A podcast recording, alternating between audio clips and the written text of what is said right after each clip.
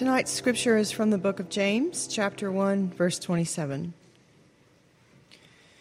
Religion that is pure and undefiled before God the Father is this to visit orphans and widows in their affliction, and to keep oneself unstained from the world.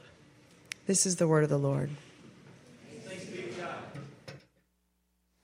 Well, if you've been here uh, this summer, and welcome back those that were in other places, you know that a lot has been going on. It's been a good summer. Uh, I believe you've had a good time in studying Galatians and life in the Spirit and freedom from legalism. We've also had uh, quite a lot of conversation about the city, uh, mentoring, a lot of the children that you saw tonight, uh, and a number of other things pertaining to our being God's worshiping community in the heart of the city. And as you probably picked up as we went along, I've had some uh, tension um, in my own heart uh, as we've kind of walked all this out this summer. And maybe tension is the wrong word. Maybe I'd say I felt things shifting around a little bit in my heart as I've uh, walked with the kids and walked with you. And don't really know what all that is about. I, I do know that one of the ways I process things with the Lord and try to hear from the Lord is through having opportunities to teach on them. And so uh, I began to ask the Lord in the middle of the summer would there ever be a time when I could just take a, a night and try to process uh, all that's been going on this summer and all the experiences we've had?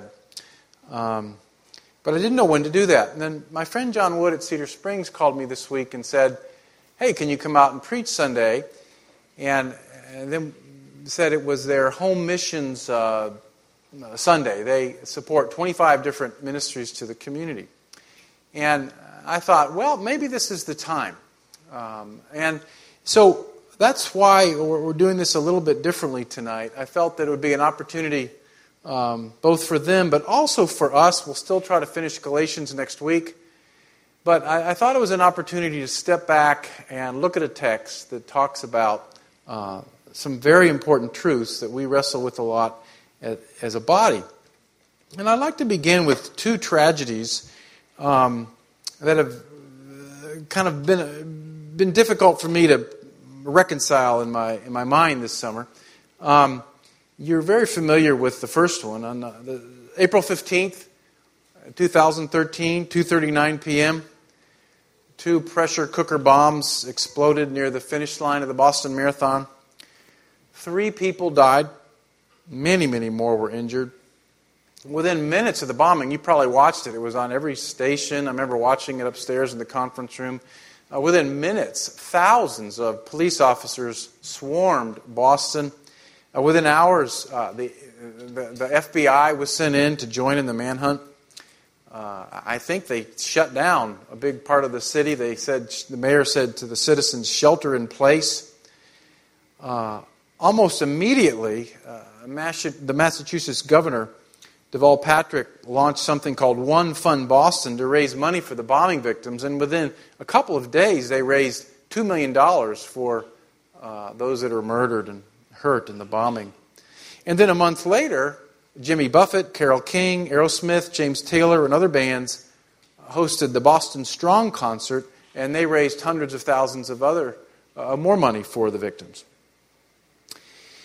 Now, you're probably aware that our city has had its share of violence this summer, too.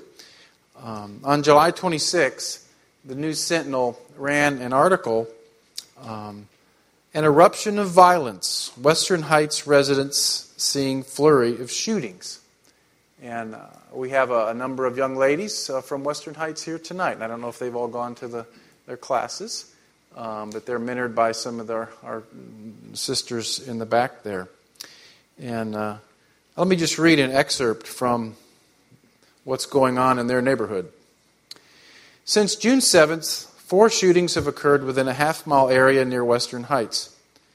Gunshots killed three people and wounded three others. Tammy Fumina, 37, was sitting in a car in the Ridgebrook development about 12:35 a.m. June 7th when a bullet struck the vehicle and then entered her back. She recovered from the wound. No arrest has been made in her shooting. Eleven hours later, a spray of bullets flew in the front yard at 1430 Nolan Avenue, fatally wounding Unica Brown, who had recently birthed twin girls. About 7:40 p.m. July 14th, shots filled the air at 1703 Reed Street in Western Heights. Two men, Abel Henry, 21, and Robert Raid, 21, were wounded. A third man, Mark Hanna, 21, also was shot and died. The most recent shooting was reported about 8:45 a.m. July 18th when work crews found the body of Conrad Wise, 57, in Malcolm Martin Park. No one has been charged in Wise's death, which was the 15th slaying recorded this year in Knoxville. Now, as far as I know, there have been no celebrity rock concerts uh, raising funds for those families. No governor or mayor has set up a fundraising campaign, and the FBI has not shown up to help. And, one of the things that I've thought a lot about this summer is why was there such a difference in outpouring of response to the Boston murders uh, compared to such a little response to the Western Heights murders?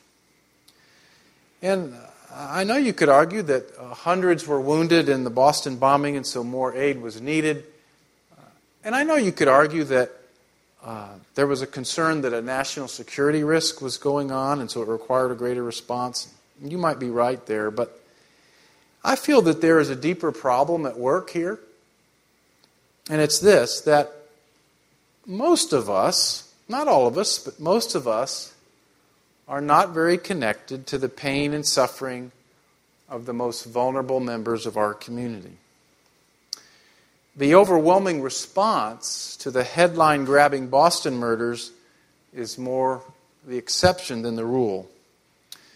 Too often, we're either unaware or not very concerned about the everyday suffering of the poor in our own community.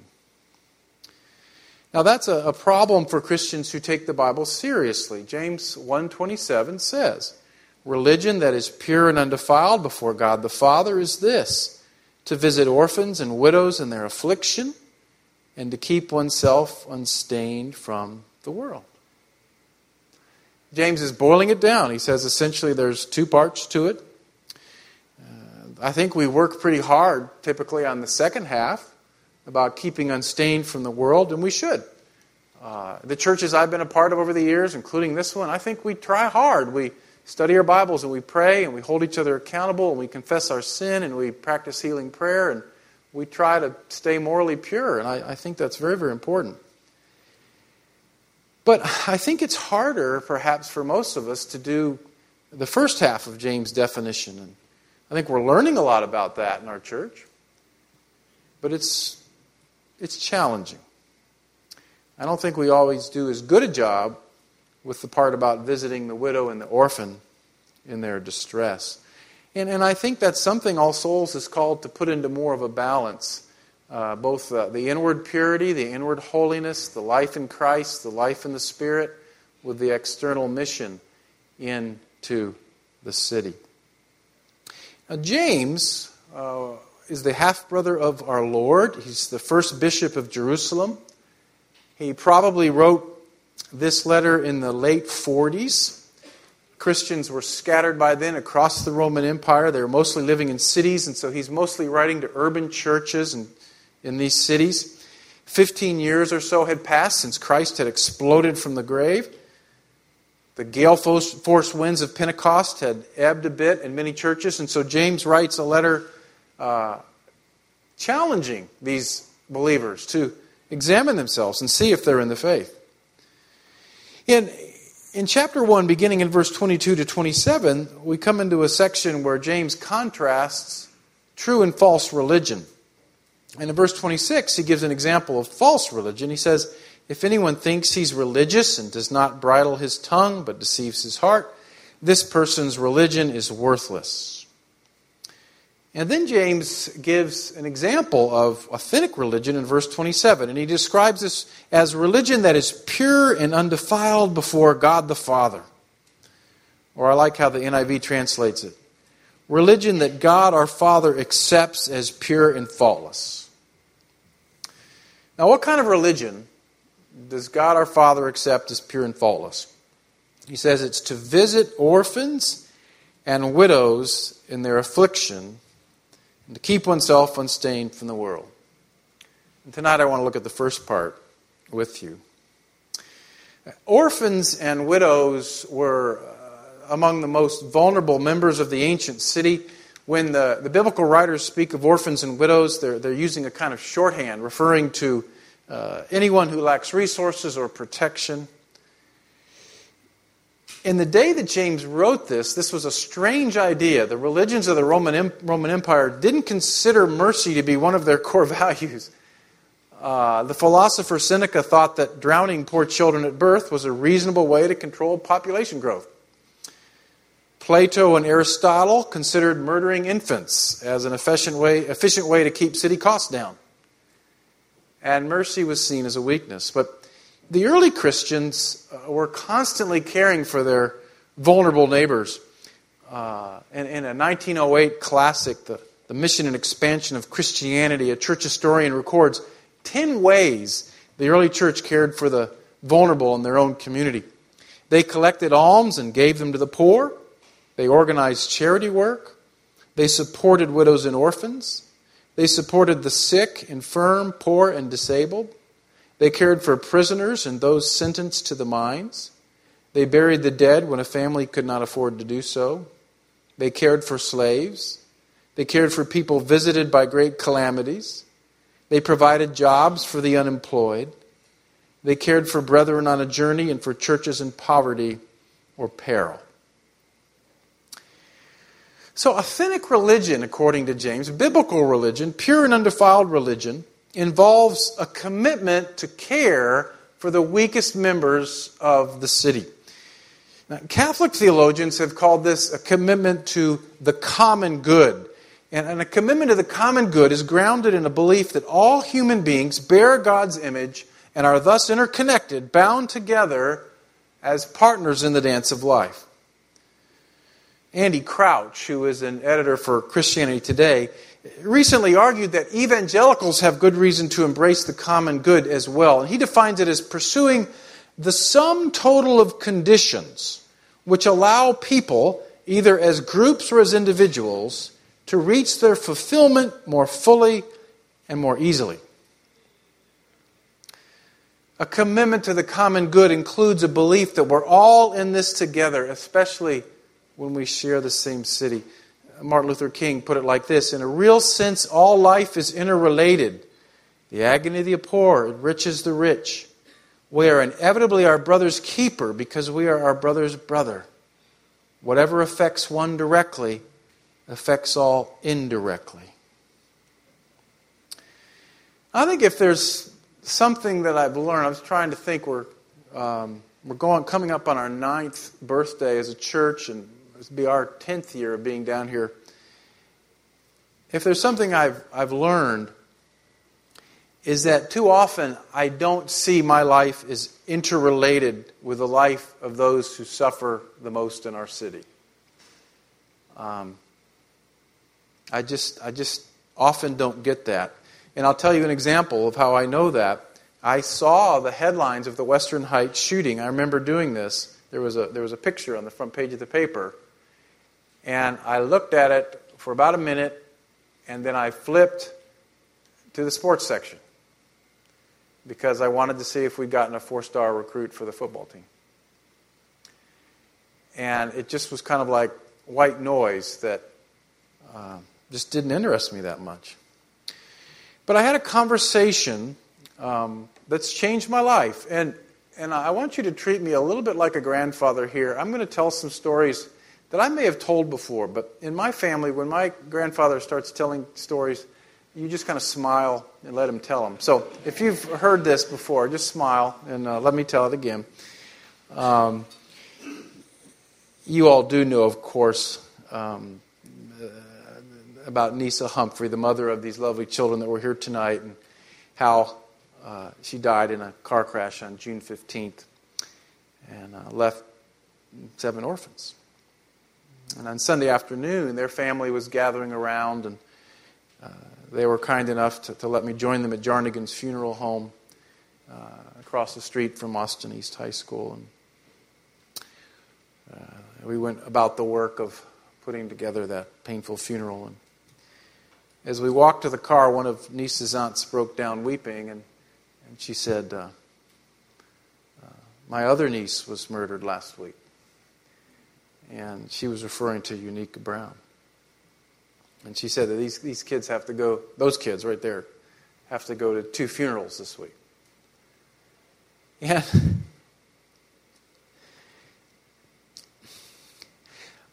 I just won't read the paper the same way again. Uh, because now those, those are my friends. And one of the things that, that I see now in James 1.27 that I didn't see before, when it says, before God the Father, God is the Father of every orphan and every widow. And if God is their Father and He's my Father, that means there's a way in which Nisa is my sister and Unica's death is a death in my family, too. Well, James tells us to visit the widows and orphans in their affliction. And that is a, a Greek word that refers to intense pressure, distress. One commentator says it means the everyday suffering of the disadvantaged. So it means that we are to come alongside and, and, and help relieve in some empowering sort of way the pressure that comes from being a widow or an orphan or someone in poverty. I think one of the reasons why this is so challenging, and one of the reasons why we maybe resist it, um, is, is that when you have the privilege of starting to get to know friends who are living with, with extreme distress, it, it just really changes your life and it, it starts to break your heart.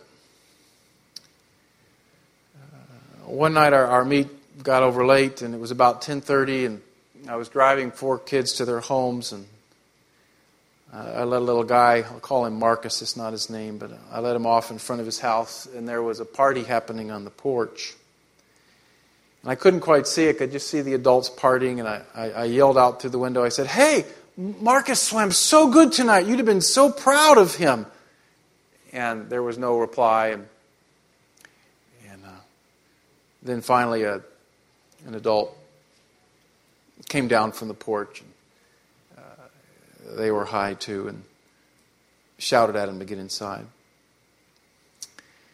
And I, I, I just couldn't sleep that night. I, I just kept thinking about what, what's it like to be nine years old and to come into a house um, where all your caregivers are stoned. And, and I kept, thinking, this is a simple thing, I just kept thinking, what did he have for breakfast? And of course, he didn't. That's the kind of affliction, I think, uh, that we're talking about here is the level of suffering and pain that many of our neighbors are going through. And Paul, or rather James says that we're supposed to visit our vulnerable neighbors in a way that can minister to them in their affliction. And that's an interesting word. I, had a good time studying, tracking that down this week. Um, the Greek word is a very rich word. It refers to God tenderly caring for his people. It's often used that way. Sometimes it means to be concerned about, or to guard, or to protect. Uh, the NIV translates it to look after. One Bible dictionary has it. He says the word never implies merely visiting in the usual sense, but always refers to being concerned for others with a sense of responsibility for them. It's actually related to the word for bishop, and it's, it's, it comes with this idea of uh, uh, guarding, protecting, checking in on, examining, looking after. James uses it in the present tense, and, and all that means is that it refers to a continual action. So the idea is James is, is envisioning uh, a community of believers who are in an ongoing way caring for and examining and, and, and, shepherding and nurturing and guarding and protecting and protecting widows and orphans in their distress. And the vulnerable members of the community. So he's talking about a long term relationship with a vulnerable person, uh, an ongoing partnership with a neighbor in need. The nature of Christian ministry is, is not an event, but it's an incarnation. The Word became flesh and dwelt among us. This is hard for us. Uh, and if there's another thing I think I've learned in the 10 years that I've been down here and listening and making lots of mistakes, is that we, we need to stop doing drive by compassion. It doesn't help. A lot of times it hurts. What the Bible is envisioning, I believe, is a relationship, is an incarnation, is a presence, is neighboring. It's not really talking about turkeys at Thanksgiving. And I, I know we do that. I've done that a hundred times. And I do it because I want to do it. And it's always well intended and, and, and, all these things. But I, I just don't think, as a church, and I think in general, that's not the biblical model. The incarnation is more the biblical model. It's being in relationship with people over a long period of time. Now, that raises an important question of, well, what does that actually look like to us? And as I prepared this week and thought about this, I was very mindful of all we've been studying in Galatians about being led by the Spirit and about not being overcome by the law and about not doing things out of shame and guilt. And it seems like this kind of sermon is particularly ripe for making a mistake there, for responding out of guilt and, and doing something that the Spirit isn't leading us into. So, what do we do if, if it's true that religion that's pure and undefiled before God the Father is this to visit orphans and widows in their affliction? If that's true, what do we do? What does it look like for us to apply it, to obey it? Well, the first thing I'd say is look around you. Uh, look at the vulnerable members in your world right now.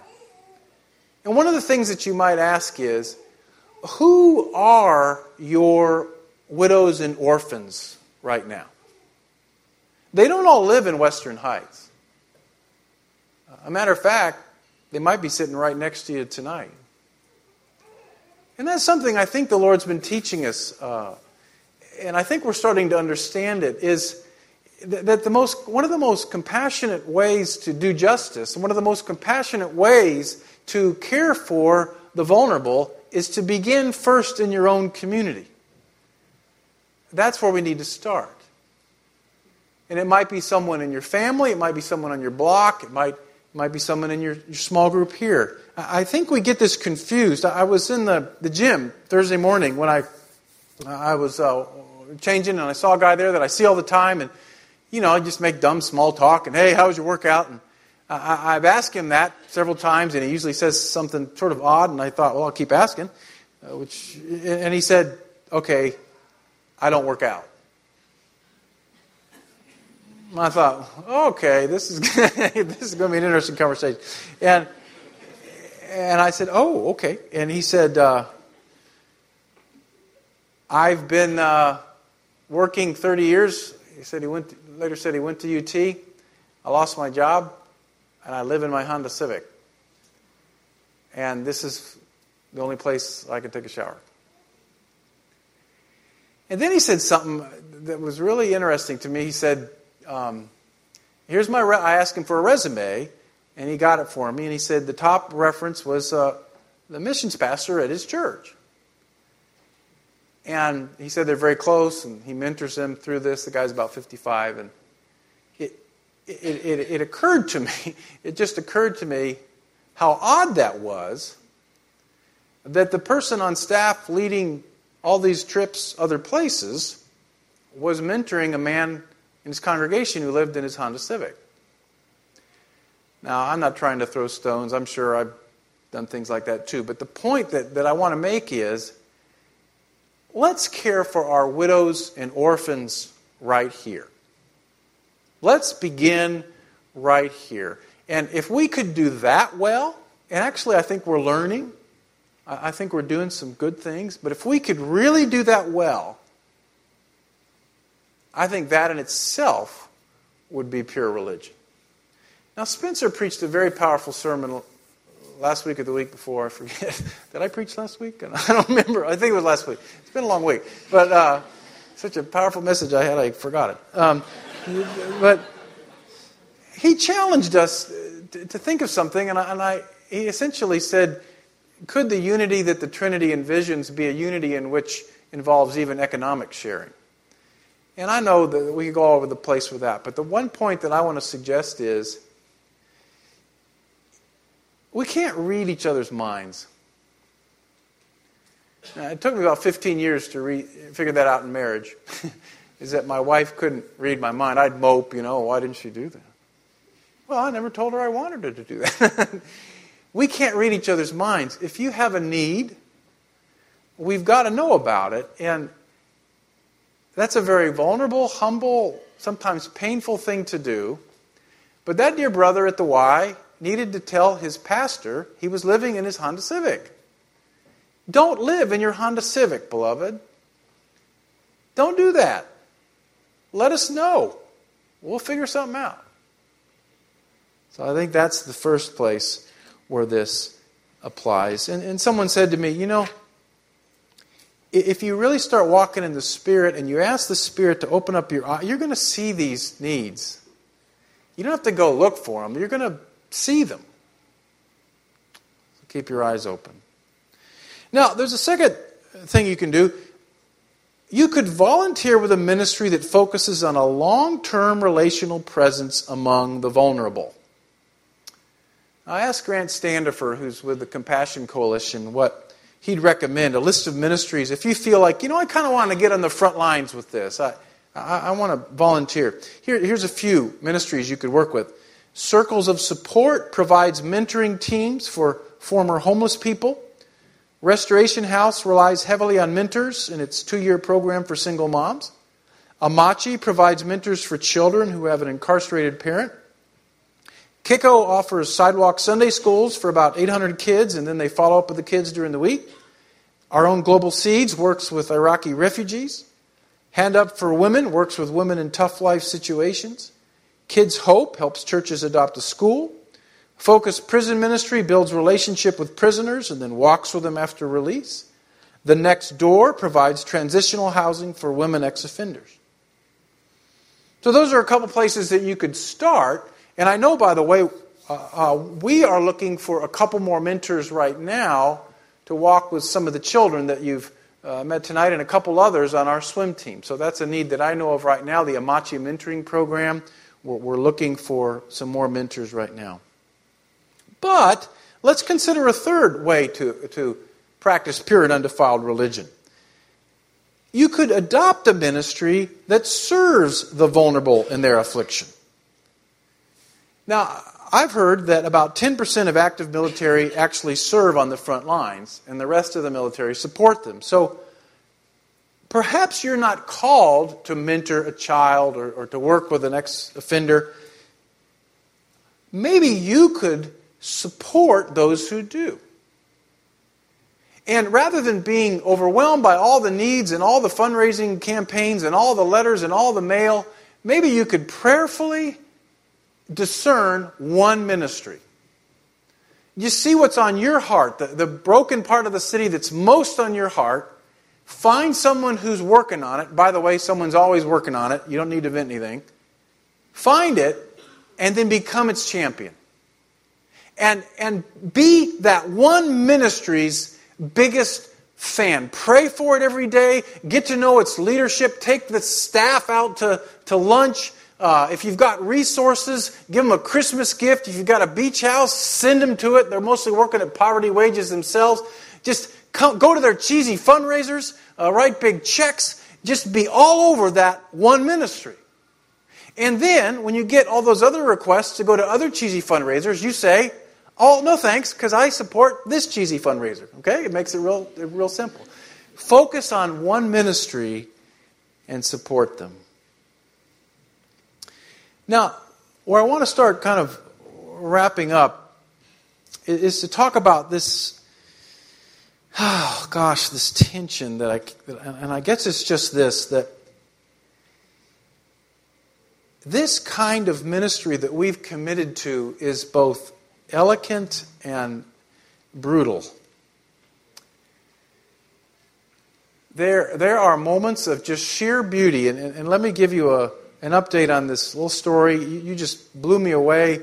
I shared with you about one of the mothers on our team, Marquisa, and how her car broke down, and she's, she, she told me she works at Triple. She works at Cheddar's restaurant. She cleans houses, and she works at Ruth Chris's restaurant. She does it often all in the same day to try to keep her kids in, in uh, piano lessons and swimming, and she car broke down. And I shared that with you.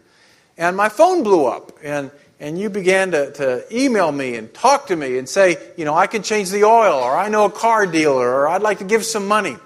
And uh, uh, when I got out of a wedding rehearsal Friday night, I had a voicemail from Marquisa, and Danny Norman, some of you know Danny, he called me and he said, I'm just going to walk her through this whole thing. So they went out and they looked at cars and, and everything. And, and uh, if we could put the picture up, that's the uh, picture I had in my phone on Friday night. Isn't that beautiful? It's a 2004 Crown Vic, V8.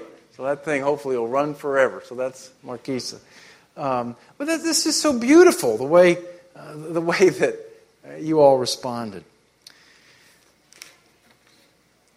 But the other side of it is for every picture like that, there's maybe three or four that aren't as happy, or at least aren't as complete. And I may have told you that essay I wrote for Christianity Today about this little guy we're calling Martin and, and how he was starving. And, and at the end of the summer, uh, we went looking for him to give him an award, and his caregiver uh, said he didn't know where he was, and it ended, we basically lost touch with him at that point. We didn't know where he was. And the editor for Christianity Today, great editor, by the way, um, wrote me back right before we posted the essay, and she said, you know, you've got to come up with a better ending. And I said, well, what do you mean?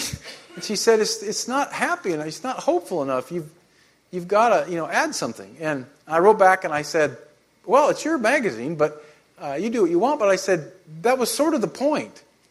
Um, that it, more often than not, there's not there's not a thank you letter at the end. It's not always a happy ending. And his story has not yet ended happily. And that's part of the challenge of all this. Now, here's what's tricky for me, and here's what I learned this morning, at, even as I was preaching at Cedar Springs, and that, that, that's something odd that happens sometimes is figure out I figure out what's going on in my own heart even as I'm trying to minister the Word of God. I know God's calling me personally and I think some of you, to go deeper with some of these kids. I, I can't just say goodbye to them in August and pick them up again in, in June. I just can't do it. And by the way, we're having a meeting in the conference room uh, right after church to talk about trying to get some of these kids over to the, the Pilot Aquatic Club, Tennessee Aquatics. They're opening up their doors to us and helping us. And some of the little ones need drivers and meals and all that. And if, any, if you have any interest in that at all, maybe you could join us. We're trying to figure out what to do with all that. But when I got to this point of the sermon this morning in the first service at Cedar Springs, I, I, came, un, I, I came unglued. I, I began to weep. Which, for the record, is about my least favorite thing to do in front of 2,000 people. and I realized that I was feeling responsible to save Martin. And that I felt responsible to help Marquisa get out of poverty. And that I was just feeling all these burdens to help these kids and I, I think I burned out this summer, honestly. I, I think I, I got to a place of burnout. And I know better. I've been at, it's not my first rodeo. I've been doing this a long time. But I let my Sabbaths get away from me. Uh, and so I, I, stood there and I blubbered. Yeah, I realize that you can't end a sermon like that. That's what they teach you in seminary. Um, and I was asking the Lord, where is the hope in this? And, and he directed me, and he'd been moving me there earlier in the day to that little phrase, before God, in verse 27. A religion that is pure and undefiled before God. It, it can mean with God or alongside of God. And, and he, just, he just showed me right there that I was a mess this morning and at the end of this summer because at some profound level, I'd try to do this without God. I try to do it on my own.